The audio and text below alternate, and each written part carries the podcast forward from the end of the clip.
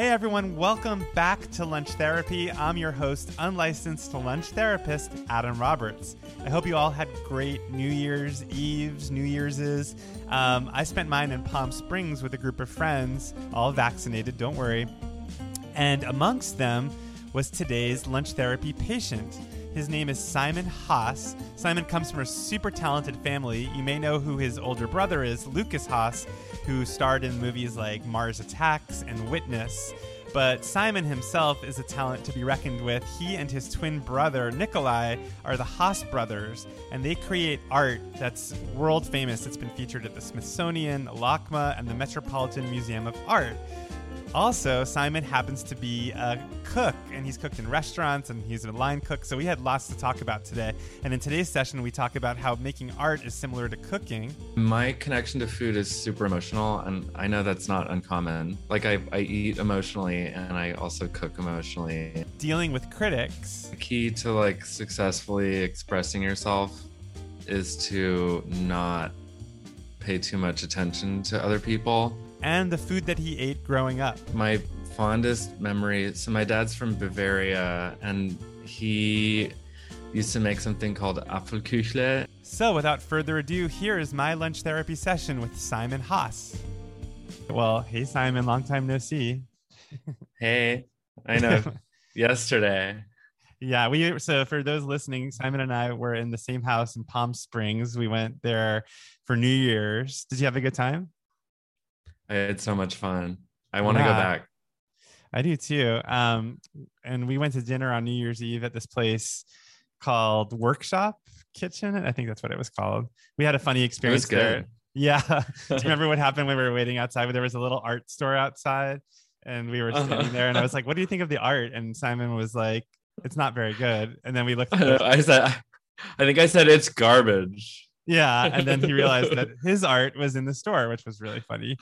Um, well, it was fun talking to you. And I think you're going to be a great guest for this because not only are you an artist, but you're also somebody who loves to cook. I do. I love cooking. I don't do it very much, but I, I used to do it for my job. So, so it's like a, it's part of my identity. You, so you used to be a chef? I was never a chef, but I did work up to sous chef.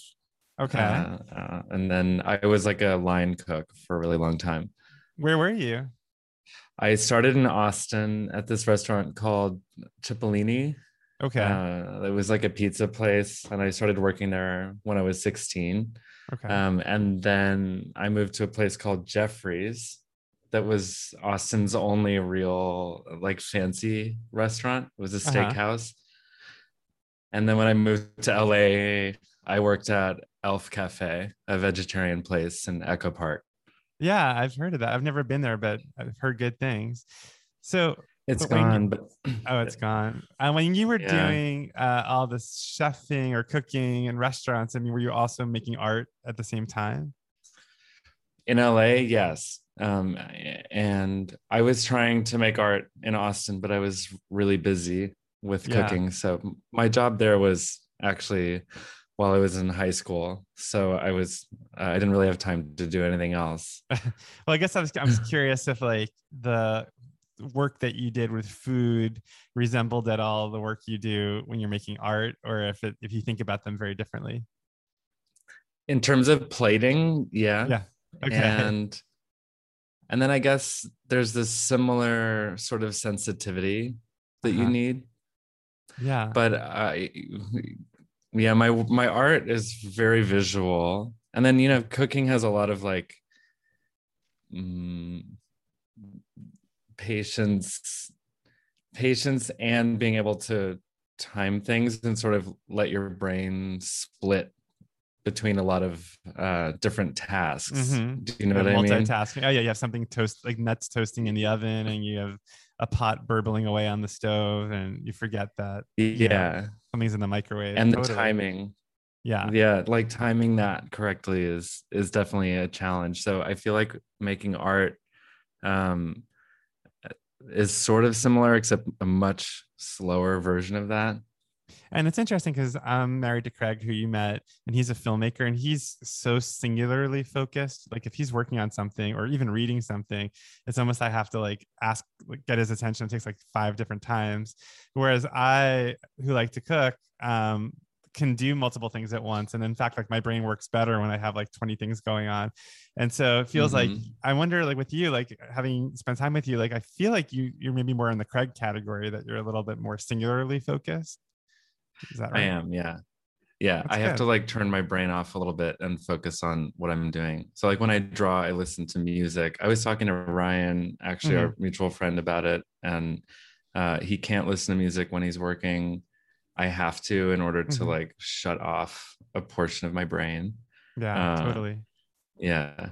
And that's actually true for me when I'm cooking. Like I always blast music in the kitchen and it helps me just like get in the groove. And it's almost like a dance, like when I'm when I'm in it, like I'm just like slicing and dicing and sauteing and you know, all that stuff. So I'm mm-hmm. sure it mm-hmm. probably feels that way when you're making art. Like when you're getting in there with your hands. I mean, maybe a good introduction before we get to your lunch would be if you could just describe to our listeners the art that you do and how you started and how you know where you are now. I guess is that a lot to ask? Yeah, in three minutes. No, uh, so I, no, I, I so I do um, I do a couple of different types of art. My primary thing is that I work with my twin brother and we make sculpture and furniture. And um, the two of us grew up as stone carvers because my dad was a like a stone guy mm-hmm. um, and uh, and we we make like i guess experimental furniture that mm-hmm. became sculpture and then on my own i also do drawings because i went to school for painting and i um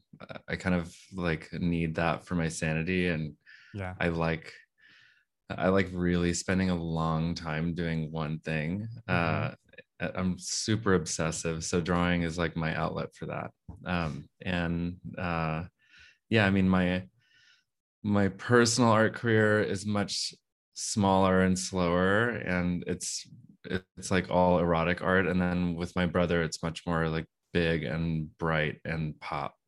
Mm-hmm. Uh, so uh, can you talk a little bit about how you go from like just hanging out with your brother and starting out like making furniture to suddenly i mean i googled you i do my research beforehand i mean i know i mm-hmm. spent time with you but i wanted to be educated and you, you have stuff in the smithsonian and uh, yeah. the metropolitan museum of art so how do you go from just casually starting out to suddenly being taken seriously as an artist um i mean i would credit our our our big break was with um, a collection we did with Versace, a furniture collection, um, and that was really happenstance. I mean, uh, Nikki, my twin, and I work well together, and we we're good counterparts to each other. Um, like I'm this slow, like methodical person. He's very energetic, and mm-hmm. the two of us, when we because we're twins, we're able to nurture and edit each other in a good way. So um, we each make we each wind up making work that we wouldn't have made otherwise so there was mm-hmm. something special about our union but really like we just we met someone who liked a material sample we made who introduced us to donatella and then mm-hmm. like suddenly we were on the you know we were we were more known and from there things kind of just exploded i mean it's a weird it's a weird story mm-hmm. because it all happened so fast and i i have a hard time even really recounting it because it it's sort of like i don't know it, it's now 10 and a half years later and yeah. it still feels like it came out of nowhere for me. No i'm sure that's what it feels like for a lot of creative people who have sudden success where it's like i don't know mm-hmm. how that mm-hmm. happened but it, it just happens. Um, but it's also like i had a teacher once who said that cream and bastards rise to the top and the idea being that like you know if you're the cream if you're talented um, you will succeed. And uh, clearly you guys did. I'm just going to turn my heater off because it just started making a lot of noise. Hold on one sec. Oh sure sorry about that usually i don't no. break the fourth wall but um, well anyway well th- that was a good overarching beginning and i think it helps set the stage for your lunch therapy session which is about to begin now so right. simon tell us what did you have for lunch today I had leftover ramen from okay. Shin Ramen. Nice. Okay. So, yeah. um, no, that's that's not a lot to work with, but I'm gonna I'm gonna go with it. I, t- I told you to eat. I told you to eat whatever you normally eat for lunch. So okay, we'll start with um with leftovers. Are you somebody who just sort of opens up the fridge and sees what's there, or do you are you economical and don't want to waste food that's not eaten? It's more uh, with lunch. I don't pay much attention to it, so I don't eat breakfast, and my lunch is uh, not very important to me. Mm-hmm. And wow, that's that's dinner... hurtful for for this podcast. Oh no, yeah, yeah, I get it. I get it. I, I I don't know what it means, but I well, really, dinner. I love eating, and I I like, I love to pig out. Like I like mm-hmm. to eat too much, and um, I've found that the only way for me to really do that sustainably is to let myself have like whatever I want to eat for dinner. Mm-hmm. And I've just gotten into a place of not really paying much attention to my lunch. And today's was more interesting than usual. I'll usually have like an acai bowl or uh, a perfect bar or, you know, just whatever is around. This is a common thing I've noticed in LA. I feel like Ryan, our mutual friend, that this is how he goes about things. It's like very like no breakfast, very very light lunch, and then eat whatever you want at dinner. It sounds like mm-hmm. it's healthy. It doesn't sound unhealthy to me. I mean, my issue would be like not having enough energy during the day. Like, and as a Jewish person, like meals are taken so seriously and and you know my parents mm-hmm. or my mother and grandmother would always like hound me like did you eat anything are you hungry you know it's like but i uh-huh. feel like if you're able to get through the day without eating a lot it's probably healthier in some way yeah i'll eat i'll eat enough that i have energy sometimes mm-hmm. i don't and that's bad um I, I I don't like forget to have lunch, but I will be busy and think it's like a nuisance that I have to get myself lunch. Mm-hmm. And on those days, I, I really definitely feel like I'm crashing uh, too soon. But like my lunch was fairly heavy today. It was it was very flavorful. How do you preserve ramen for like the next day? Because wouldn't it sort of like gel up and like wouldn't the noodles get like mm-hmm. really gross and like slimy? Yeah, that happened. so, so, how I did, just how microwaved did, it? Microwave, and then it all kind of comes back to life, and you just eat it. I mean, a little bit, yeah. And it was had so I, I get mine with like a garlic bomb and a spice bomb and Ooh, wow. ginger. And your breath must be great uh, right now. It's nasty. I'm glad it's a we're computer yeah. we're computer screen apart. Thank god for zoom. But, so i um, happen to know because of our new year's week um, that you are in a relationship with a previous lunch therapy guest or patient mm-hmm. uh, carrie o'donnell. And i'm curious i'm only bringing that up not to out you because i'm pretty sure you're already out but i'm out. I'm yeah no i'm bringing it up because um, i'm curious how do you work as a couple in terms of meals like if you're having leftover ramen for lunch is he also having leftover ramen for lunch or do you do your own thing? Our lunches usually aren't coordinated but dinner always is. Uh, so we definitely always eat dinner together and unfortunately we order it most of the time. Mm-hmm. um, i'm the one who cooks so if it's ever like a home cooked meal it's it's fully me. I mean he has but it's definitely like i'm the cook so, what are your um, go go to dishes that you'll make in your home? Ooh, I'll make um, any kind of pasta.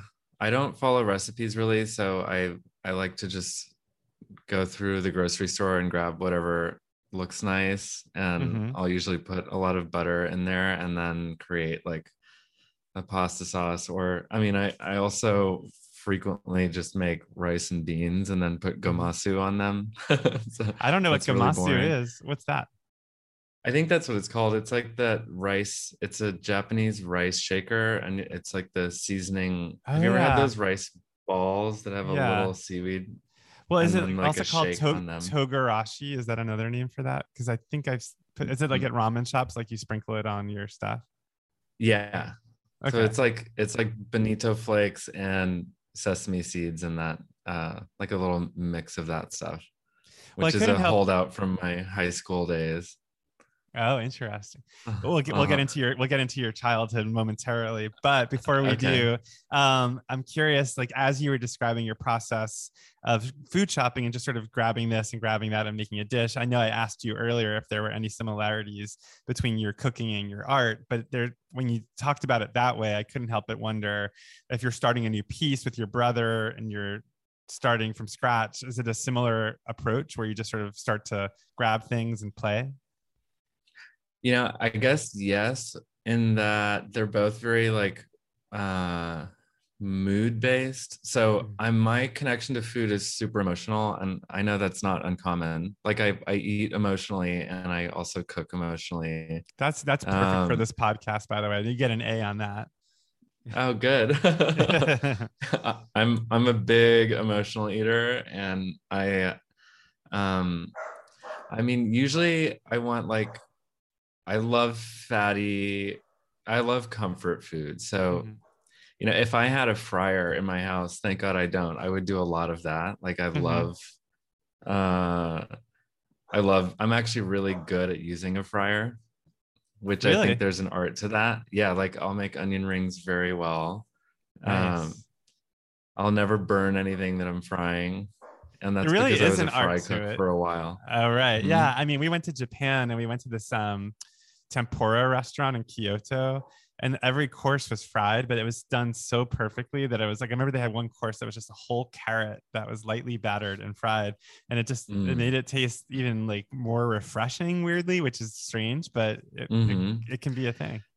That sounds so good. Yeah. And, and oh, like chips. Uh, so I when I worked in Austin, I I would uh, I had to fry yucca chips, mm-hmm. and that required like dipping the basket in and then pulling it out for just long enough to let the steam go away and then put it back in and just monitoring. I mean it, it actually requires more like consistent focus than most things so i i like frying. Yeah that's interesting. Wait wait did, how, did we move away from the like making art though of it all like oh sorry yeah. Yeah that's okay. no just i'm trying to remember like the fryers. Yeah but what is it how did you get there? I forget.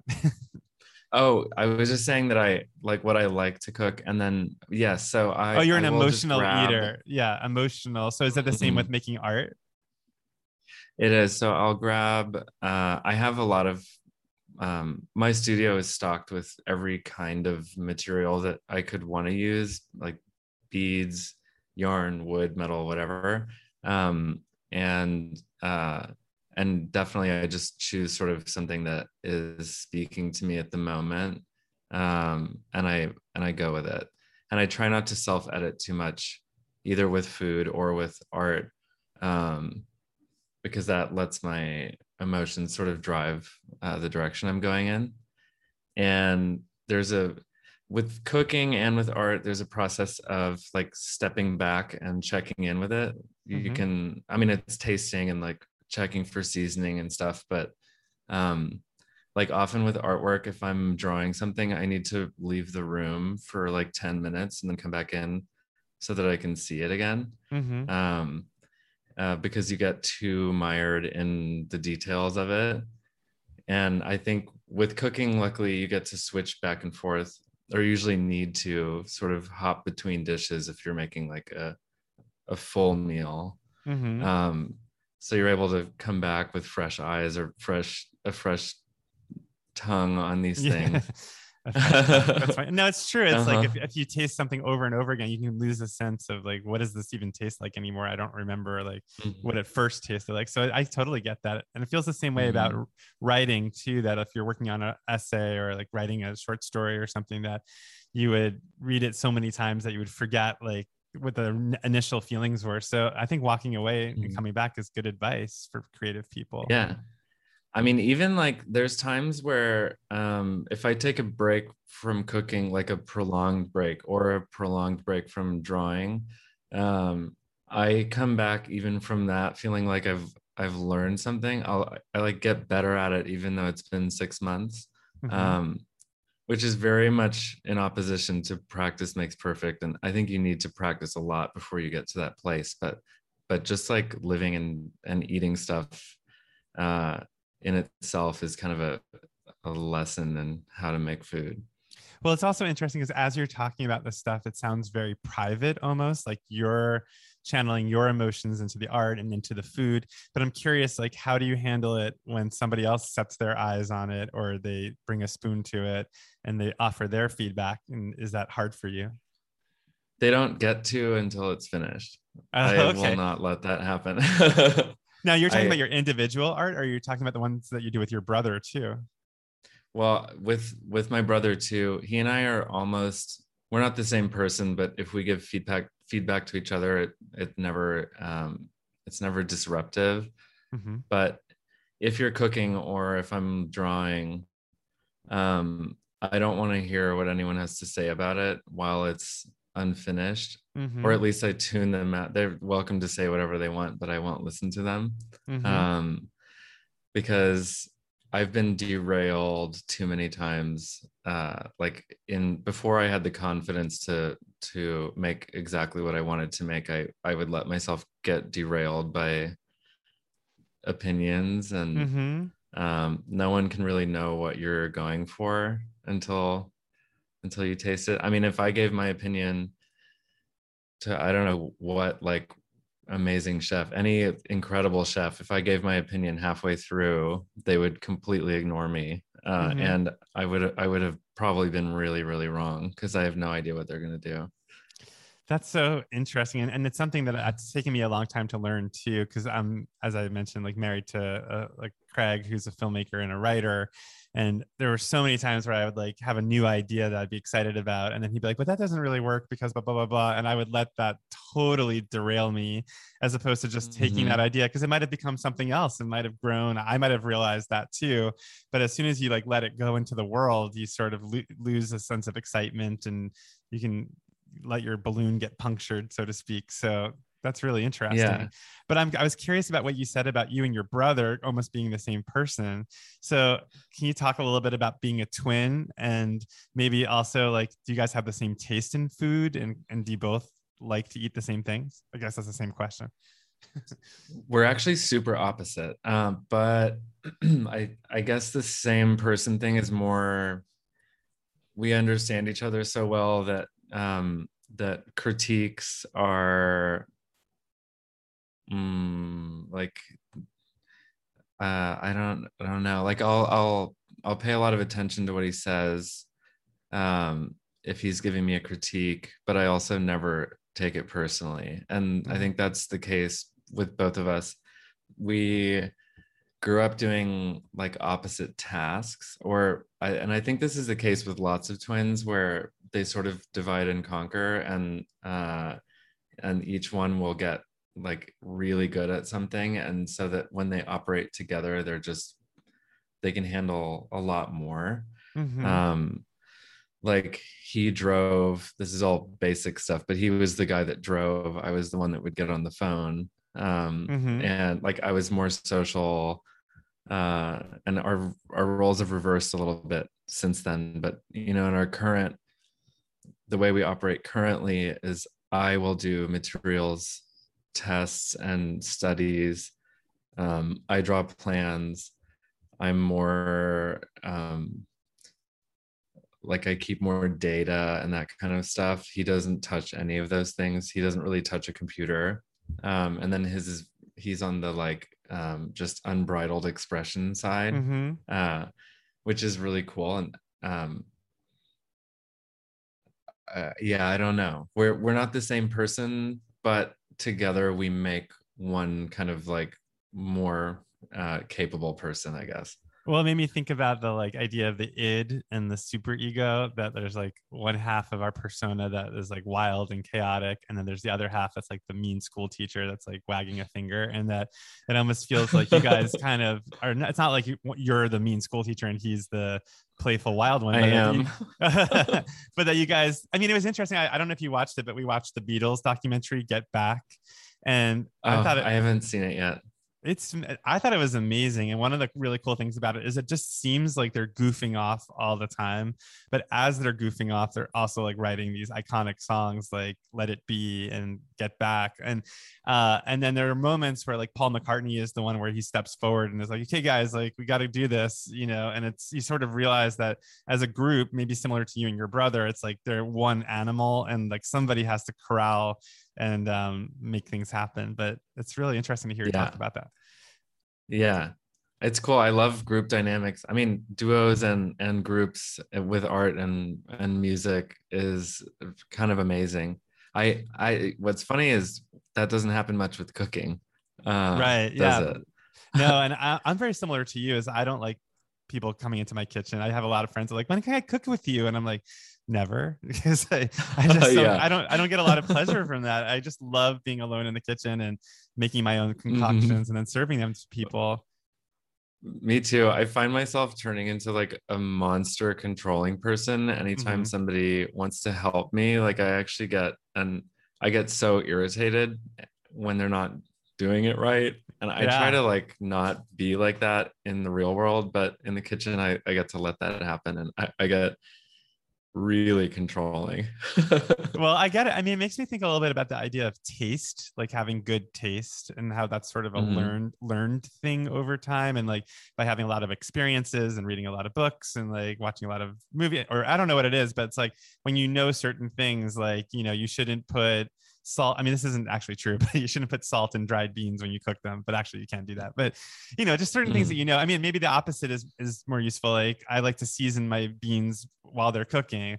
But if I saw mm. somebody who was in my kitchen who was like, "No, you can't do that," I'd be like, "Well, no, I've done this a thousand times. I know that." So I, I uh-huh. imagine it's probably the same thing with making art that you've done it so much and you know so much that it's like if somebody's like, "I want to come into the studio with you and help you make something," it would probably be like, "Absolutely not." Yeah exactly i mean and when people help me i it's always i've given them a task that is is very sort of trainable mm-hmm. and i give mm-hmm. them something really specific so because we do have other people in our studio who work with us mm-hmm. uh, but i i'm uh i'm controlling with that too yeah i mean you come across as so sweet that i th- i feel like it'd be interesting to see that side come out. Maybe if I ever force you to let me into your kitchen, I'll see it. I, I guess I'm was... nice about it, but I'm control. I'm control. I'm quietly like getting very upset while someone's like uh, chopping things not in a not consistently. I need you... all the chops to be the same size. So, what was the last thing that you cooked, and can you walk us through it? Since like I I, I, feel like a pasta was sort of a broad category, but I'm almost curious because of your fastidiousness and your your high standards. Like, what was the last thing you made? Um, my the last thing I made. Well, I made Thanksgiving dinner with with Carrie's mom. The last thing I made that I that's worth talking about though is is uh uh oh my god what oh Frito pie. okay. So how did you bring your your, your exacting standards to your Frito pie? I've made that before too, by the way, and it was really fun. I did it very artistically because I bought like little Frito bags and then I cut them mm-hmm. open with mm-hmm. scissors and I put the chili in the bag and decorated it with lots of um, you know, scallions and cilantro mm-hmm. and all that mm-hmm. kind of stuff. So I get it. I did the same thing. And I I mixed in so much cheese. I mean, there, there's an art to uh, making lowbrow food too, which I love because I'm from Texas. So mm-hmm. I, I, I grew up eating like the sloppiest food. I mean, Tex-Mex and Frito pie, etc. Like that stuff. Uh, is I really love it. But I let me think of like a something I made that wasn't lowbrow like that. Well, I think that's okay though. I mean, I think it's it's interesting. Yeah. I mean, because it makes me think a little bit about your art, like looking at it, some of it like it's very playful and like almost childlike, but then it's also very sophisticated. So I could mm-hmm. see how like there's this this kind of swinging back and forth between like something that's very approachable, but also something that's maybe a little highbrow. And like, you know, I think that's interesting to hear that you made Frito pie and but probably brought your sensibility to it. So I want to know like mm-hmm. how, so was it just a chili that you made first? Uh yeah, I made the chili and I mixed in so you need to use bad cheese. So it like have you been to Texas? Yeah, I have, but I want you had, more. Have you had, have you had queso there? I think probably. I've been Like, to uh, Austin. I'm sure I had it. Yeah. Okay. You had queso. So like there's a difference. Queso fundido is like nice. That it just melted cheese for chips or whatever. And it's nice cheese and it it tastes amazing. But in Texas, queso means Velveeta. Oh. Um, like melted Velveeta. Um, and for me, I guess my goal with making that Frito pie was I was trying to replicate something that I had from uh from childhood Mhm. and so it, it was and it was to share with people who'd never had it before so my goal was to go as authentically like trash as i could Mhm. um and uh yeah so i start with chili it has to be bean chili Mhm. it has to be pinto beans i won't go the like healthy route ever okay. i'm not gonna i don't know i'm like bothered by you know in california it's like black beans Uh-huh. uh and um i don't know corn tortillas instead of flour like i need flour tortillas pinto beans usually refried beans are Mhm. better um so i oh yeah i mixed refried beans and uh whole pinto beans into it and then i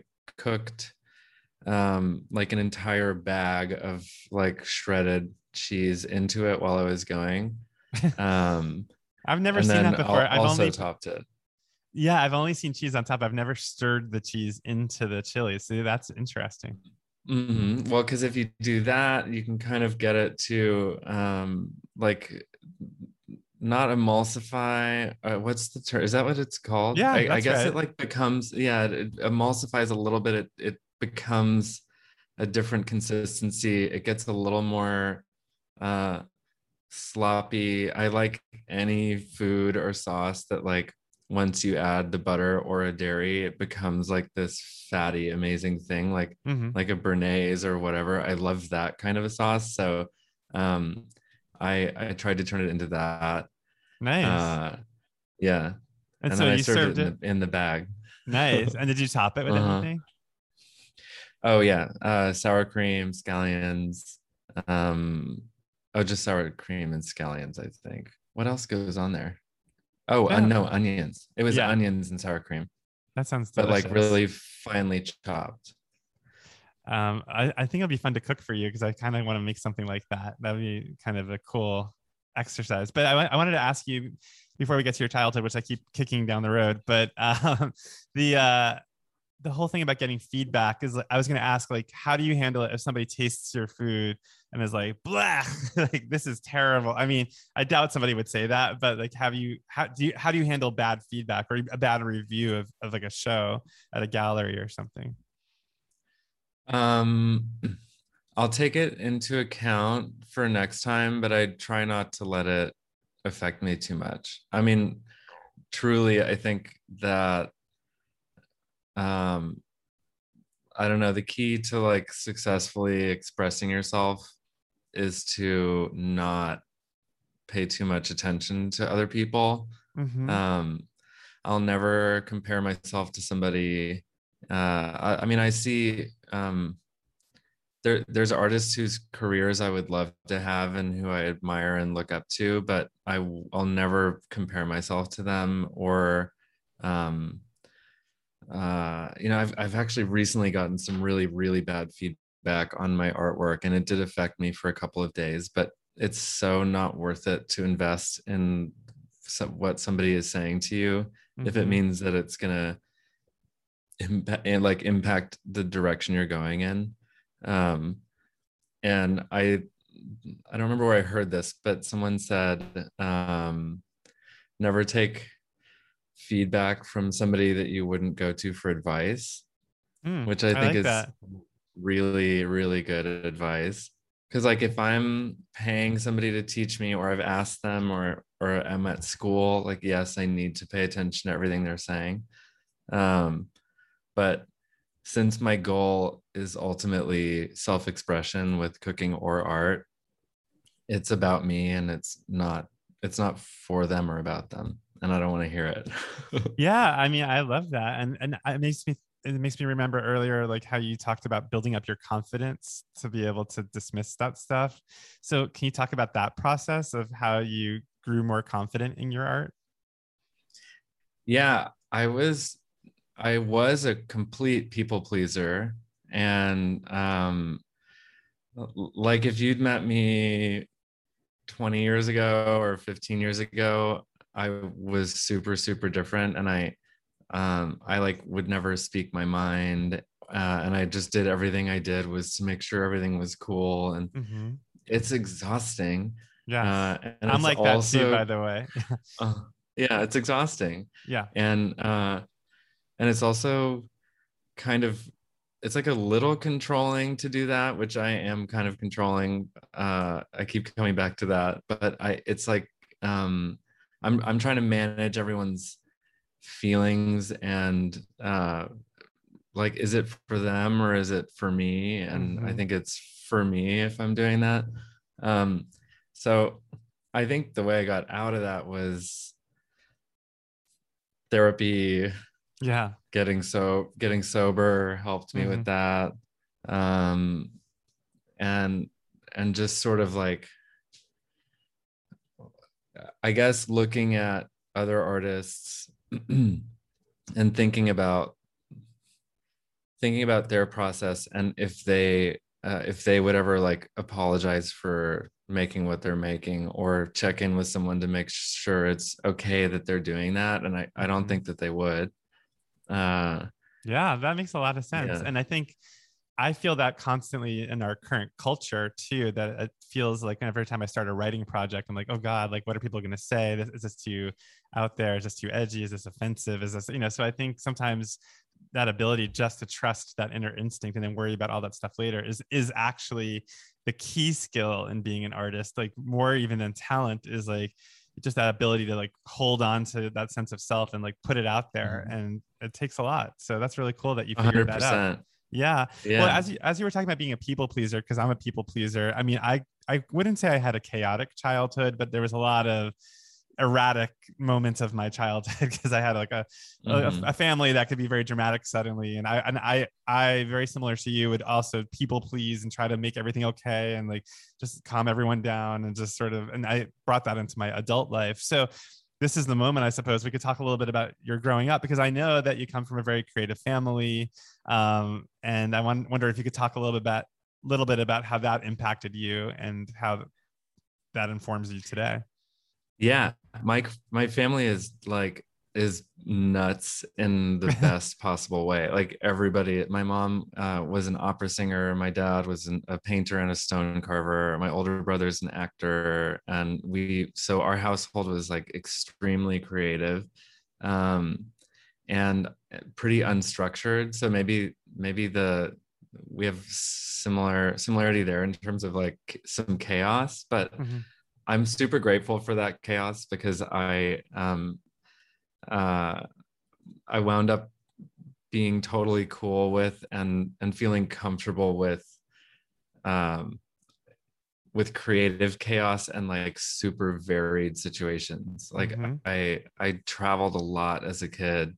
Um i spent many of my summers in europe.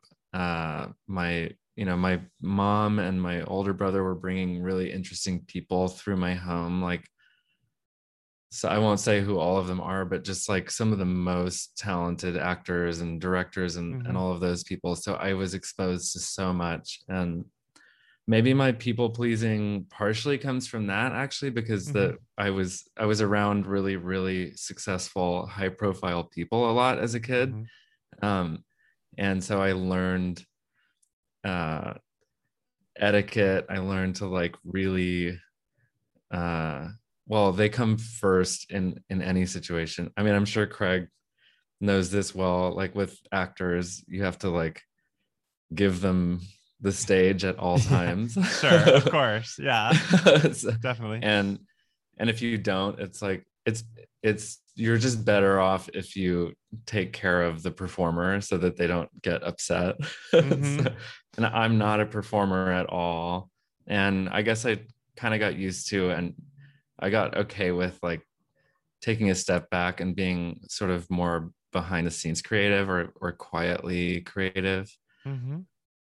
I don't know if that answers the question, but no, it's it was really interesting. I mean, because for those who are listening, I mean, they don't know, like your older brother is Lukas Haas, who is a was you know when I was growing up, I would I loved watching him in movies. Like I'm very aware, and I guess I'm curious. Like when you talked about these high profile people coming into your home, I mean, was there a, a real moment in your childhood where his success changed your circumstances? I mean, was that part of what was happening when you talk about that? Yeah. So he um he was when I was young. He was really famous. And so I, I don't remember a time actually when i when i wasn't conscious of that. Mm-hmm. um if there was any i it, it gave me so many incredible benefits. Like i got to do stuff that seems just crazy to most people when i talk about it. And i um yeah he would like bring me to la and i just experienced the craziest shit and it was awesome. I bet you have um, good stories that maybe you don't make it onto this podcast. I i won't i won't say them now but I, yeah there were it was pretty cool and um and he's been like a huge supporter of mine for my whole life so he was he was truly incredible um to grow up with. If there's a drawback it's more in how uh, how other people treat celebrity because mm-hmm. when I was young, um, I mean, celebrities experience this to a much greater extent, but like, how do they know if somebody is hanging out with them because they like them or because of who they are? Yeah. Um, so I got, a, I was a little isolated in that way because I, I like didn't, I didn't trust everyone's intentions necessarily. So I, mm-hmm. I like definitely was very much on my in my own space in my own head a whole lot. Mm-hmm. Um, which ultimately served me really well because that's where I thrive making artwork. So yeah, it, it makes a lot of sense. Like being introverted and being private and in these crazy circumstances, it, it probably was a, a way for you to take a lot in of the world too and just absorb, absorb, absorb, and then use it all later as you got older. So that's really cool. Yeah. Well, I was going to ask. Yeah, we exactly. Kind of, we kind of missed the food part of all of this. So in in all this uh, travel and in all this chaos, like, do you what are your food memories? And was there a lot of cooking? Was there a lot of eating out at nice restaurants? It was mostly cooking when I was a kid. My fondest memory. So my dad's from Bavaria, and he used to make something called Apfelküchle, which is a. I beg your pardon. I don't know if you've. I know. God, God bless you. Yeah. Uh, what's a? It's a. I think actually there's a Dutch, a similar Dutch thing called Apfelflappen, or I. It's like um. I don't mean to laugh if you, are Dutch. I apologize. No, I'm not. no, no. I'm saying if you're uh, listening to this and you're oh, Dutch, I apologize. Yeah. yeah. my my sister-in-law is Dutch, and and she um, had had these before, and they're unbelievably good. So there's it's a um, you take an apple, peel it, and then core it and slice it so that it's rings. Dip it in a beer batter, fry it, and then serve it with like a really dense creme anglaise. It's so good. Uh, so it's almost like a donut, but it's it's a fritter, but in the donut, in the form of a donut with creme anglaise. So the apple stays together or it comes apart when mm-hmm. you fry it? It stays together. Uh, and then it's got like a beer a beer batter crust on it and it's like the best dessert i've ever had so that's that's a fun a maybe i'll make that for you when you come to... over for dinner oh i would love that i'm it's scared so good though. yeah i don't want to destroy your memories or anything oh no you can do it as long as the creme anglaise is good then then yeah. it's all fine Okay. But I also made um I used to go uh with my aunt uh we would go pick wild uh like berries because they mm-hmm. lived in the black forest and we would make all kinds of jams out of them. So that was like I have a real soft spot for jam. Mm-hmm. Uh and for making jam, I love doing it.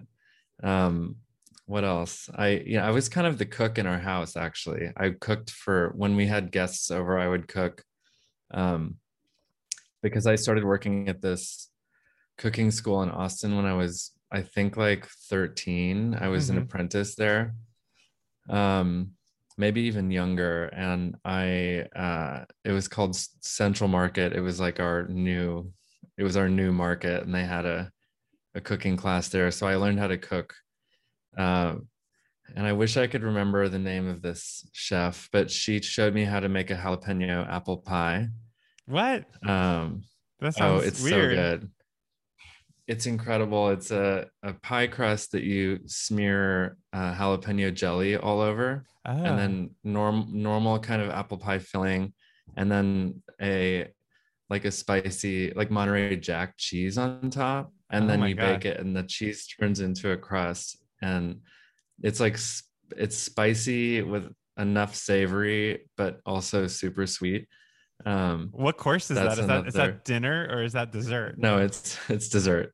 Oh, it's, It's uh, dessert. surprisingly sweet. I know it sounds weird to have uh, cheese and jalapenos in a pie, but it works super well. well, when you said the jelly or the jam, like that helped me tie it together because it's a sweet Mm. kind of thing. That sounds really interesting. Wait, so when you were um, surrounded by high profile people coming through your home, did you ever cook for anyone that you were intimidated to cook for? Uh, I was always the cook. I guess the scariest person I cooked for was Philip Mall. He's a concert pianist. Uh, really nice guy, but um, but very fancy guy. Like good taste. Uh, I think to be a concert pianist, you have to be even more like psychotic about your craft than Mhm. than most people and uh so and i respected him a lot he used to play the piano in our living room and i was just like wow i don't know how someone does that so when i cooked for him it was scary um, what did you make? Do you remember? would- my go-to was gougere Oh yeah, of course. Yeah, I just made that I at love- Christmas for Craig's family. you did Yeah. oh, i love gougere um yeah my go-to was that and what else did i make i mean that's that was like my favorite that that was always the my quick bread uh yeah i that's the only thing i remember out of out of that but i probably made some kind of french something i like making steak au poivre poivre yeah.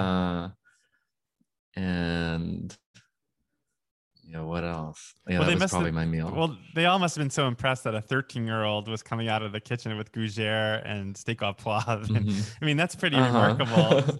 I mean, did your did your parents think that it was like impressive, or were, were they surprised that you were doing it this this at all at such a young age? Yeah, they loved it and really encouraged it. Um, and like uh, since we were all creative, uh, and my I'm like mixed European and Texan. I don't know. It was it was all.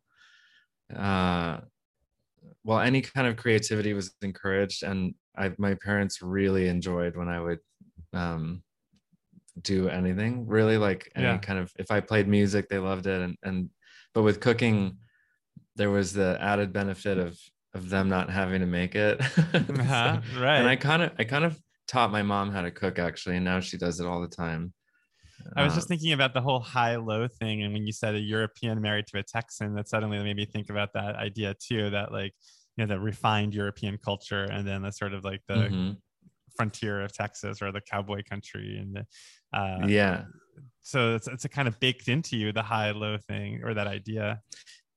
It is. And Austin is like as low as it goes in, terms of like like culturally. It, Yeah. and I I say that really lovingly, but but um Austin in the 90s was as low as it goes. Like there was no real food variety at all and and uh the whole aesthetic of the aesthetic of the entire city was sort of like stoner. Mhm. Uh I mean Slacker the movie really got it right. yeah. Um the vibe that was there. And Got so it. I do feel really comfortable I feel comfortable in that and like on a ranch and um, you know shooting a potato cannon is one of my favorite things to do. But then I also like uh, would jet off to Europe and and like travel France by myself and and like so that I got to experience those two things Who's that a artist whole lot as a kid. at um like Art Basel who uses food as a as her canvas and sort of like do you know what I'm talking about? Oh, there was a chocolate thing. Yeah, this year, just, right? That just made me think of that when you oh, said potato potato cannon because like I feel like there was like a uh-huh. woman who like like had like melting like dripping like cheese candles or just things that you mm-hmm. could like mm-hmm. eat it and stuff. So I, have you ever used food as a medium in your work? I haven't. There's one art piece that I love by I think his name is Erwin Wurm, and I might have shown you this thing. Actually, it's a piece of Swiss cheese that has hair on it, and no, it's so gross. gross. It's so disgusting, but so funny. Uh, and so that I I like when food is incorporated into art uh if it's done right but is it is it a real no I, I, keep them no it's fake but it has like hair. It's, yeah. it's and it comes with a little um doll comb. I mean it's really nasty but it's a joke. Like it's yeah. a, it's a hilarious piece of work. Sure. Um i don't i don't personally mix the two um, I was wondering because we kind of skipped over it, but in terms of food, you said you and your brother were total opposites, you and your twin. And can you mm-hmm. go more into like what the foods that you like that he doesn't like and vice versa? He's very healthy. Uh, his wife is also super health conscious and she grew up in Santa Cruz. So, um, like vegetarian, uh, you know, they'll use i'll never cook with like tempeh but they mm-hmm. will. Um most of what he does is in a pizza oven sort of charred. Uh he he makes handmade pasta a lot. He's actually an incredible cook. Um mm-hmm. and i'm more like on the saucy end and i i love like I put more emphasis on like the butter being really good. Mm-hmm. Uh, what kind of or, butter do you use? Um, I like well, I use Plugra. Yeah. Or what? I mean, the best is if you just get handmade butter. I was in Philadelphia recently, and there was Amish butter, uh, that was clearly just actually churned and then wrapped in some uh mm-hmm. in some paper. That's what I want. Uh, There's really good it. butter in LA now called like Beurre de Baratte, I think it's called. It's like in a gold package. You can get it at like high end grocery stores and it's like $12, Ooh. but it's so good. It's almost like cheese. It's so thick mm-hmm. and so like salty. Um, so I oh, totally it's worth that. it. Yeah. Yeah. I mean, I I really value like also here's one thing in Europe was that the eggs ha- have orange yolks. Yeah. Um, you know what I'm talking about? Totally. It's yeah. such a different egg. The egg is so different yeah. uh, and so good because we ate hard boiled eggs a lot when I was a kid, and just the yolk itself is like a big part of the experience. Mm-hmm. Um, and if it's like a weird pale yolk, I, I'm very turned off. What was your favorite country that you have visited or visited? I think I asked you this when we were in uh, Palm Springs, but mm. for our audience, like uh-huh. your favorite cuisine or like from all the travels. Cape Town was my favorite. Yeah, I remember um, you said that. Um, That's so interesting. It's it's such an amazing city, and the food is. oh, so I was saying to you like that. There's a wine growing. There's a produce growing region. Uh, I think it's called Stellenbosch that's nearby, mm-hmm. and I went to a winery. Um, uh, it's the Stellenbosch Vineyard, I think, and they also make all of the food, and it's very much like eating in Sonoma, while the, where the produce is just so good that you don't need to do much to the food. Mm-hmm. Um, so that was it was incredible. Um, and then I also had because I like low also, uh, and I don't remember what it's called, but there's a um, it's a loaf of white bread that they pull all of the inside out of and then pour a yellow curry into it. Mm. Uh, and that I loved. Um, and then I ate like fries with mayonnaise because there's Dutch. There's it's a weird mix of different cuisines. Mm-hmm. Um, but but yeah, very very good. Oh, there's a restaurant called Test Kitchen. I think it's called Test Kitchen in a uh, a, like a shopping complex called the Biscuit Mill there. Mm-hmm. That's so incredible. Really amazing seafood. Yeah. I've never heard that. You know, it's so funny. Like I've talked to a lot of people on this podcast, and Cape Town has never come up as a great food destination. So now I'll put uh-huh. it on my list of places yeah. I, I, have to go. Well, um, Simon, every podcast begins with "What did you have for lunch?" but it ends with "What are you having for dinner tonight?" Ooh, surprise! Oh yes. my god, I don't know actually. Well, I have to discuss it with Carrie. But okay. uh, most likely we'll have Mexican food to take out or you'll make it yourself? Yeah, take out. No, I won't make it. so tell me about those I'm conversations ashamed. with Carrie, like when you guys are deciding what to have for dinner. Is it just sort of like I'm craving this, I'm craving that, I'm trying to be healthy, I'm trying, you know, is that sort of what you talk about? Yeah, he he like always wants soup, which is funny. uh and I like soup too. Actually, Canter's is are really amazing. Uh, uh, that's like a good compromise for any night is to have matzo ball soup from Canter's because nice. I get, I still get really full off of the soup, which is important. Mm-hmm. Uh, and um, but I, we weirdly are usually in the mood for the same thing, and only when like one of us is dieting does it get annoying. Got it. So, well, I was I was just gonna ask, like, do you have a soup recipe? Like, do you make soup for you and Carrie? Oh, my favorite soup to make is vichyssoise. Oh wow, that's that's is it just yeah. potato potato leek soup basically, right? Potato leek. Uh, you have to put pear in there at the end. Um, oh really? Like pear. little diced. Yeah, diced pears. Yeah, small dice. Delicious. It, it makes it if you if the soup lots of butter if the yeah. soup is really salty I mean, soup is one of those things where you realize how important it is to do things in order. Mm-hmm. Um, if you just dump everything into the pot with water, it's not going to be good. Yeah. Um, so like the I spend a lot of most of my focus is in the mirepoix and making sure that that's nice.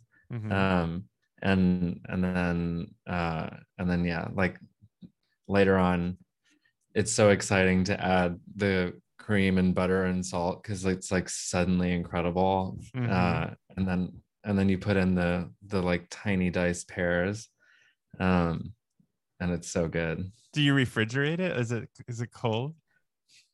I like it hot. The pears are cold, but the soup is hot it's funny because I always, if you say Vichyssoise, I immediately think of Batman, the original, the Tim Burton movie, because uh-huh. uh, Al- Alfred serves him soup and he spits it out and he says, "What is this, Alfred?" He goes, "It's Vichyssoise, sir." It's and and Batman says, "It's cold," and Al- Alfred says, "It's supposed to be cold," and I, I always remember that. So. Um, it is supposed to be cold, but I like hot soup. I make a, a soup that I, I think I got it from this guy Al, Alfred Portale. Speaking of Alfred, Alfred Portale had a rest has a restaurant or had a restaurant in New York that was really famous. Gotham, Gotham. Oh my god, that's so funny. Gotham. Oh Bat- wow. Batman is like what just, everywhere. Happened? Yeah, but I have his I have his cookbook called Simple Pleasures from the 80s, and I love it. It's just all very simple. But he has a recipe in there for celery root soup with pears. Um, mm. It's like mm. celery root soup, but then you do balsamic glazed pears, and it's like this incredible wow. combination. It's like it's like a rich, like buttery soup, but then like the the like bright, acidic, fruity pears on top, and it's so good. That sounds incredible. I would like that soup. Yeah, maybe I'll make that for you, and then I'll make the German dessert, and we'll just figure out the entree. Mm-hmm. Got I it. would love that. All right. Well, Simon, thank you so much for uh, taking the time to come on lunch therapy. Do you think we covered pretty much your entire psychology in terms of food? I think we did. Yeah. thank you. This was so much fun. Yeah, absolutely. Well, I will reach out and we'll get a dinner on the books. Awesome. I can't wait. All right. Well, thanks, Simon. All I'm right, going to hang thanks. up now. Don't, don't be offended. It's just so I can. I won't be. okay. I'll talk to you okay, soon. cool. Bye. Bye.